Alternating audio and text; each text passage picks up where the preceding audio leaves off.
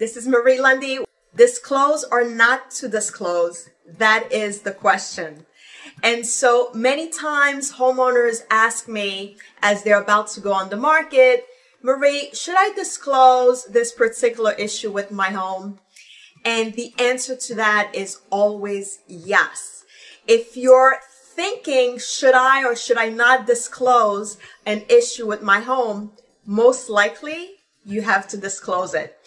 Listen, in my experience, it's always best to um, over communicate, be completely honest ahead of the time because ultimately, uh, if there is an issue or a defect with your home and you put it on the market without disclosing it, that will most likely come up during the home inspection or at some point during the transaction. And then, you know, you may end up being back to square one, having to put the house back on the market right? So no one likes to uh, be at the end of a bad deal, right? So people want to know what they're getting into. So it's always best to disclose as much as possible.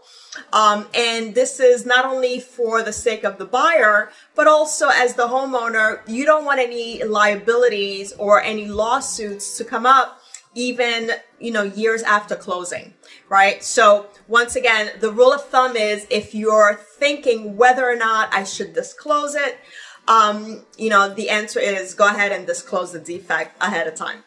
So this is Marie Lundy here to help.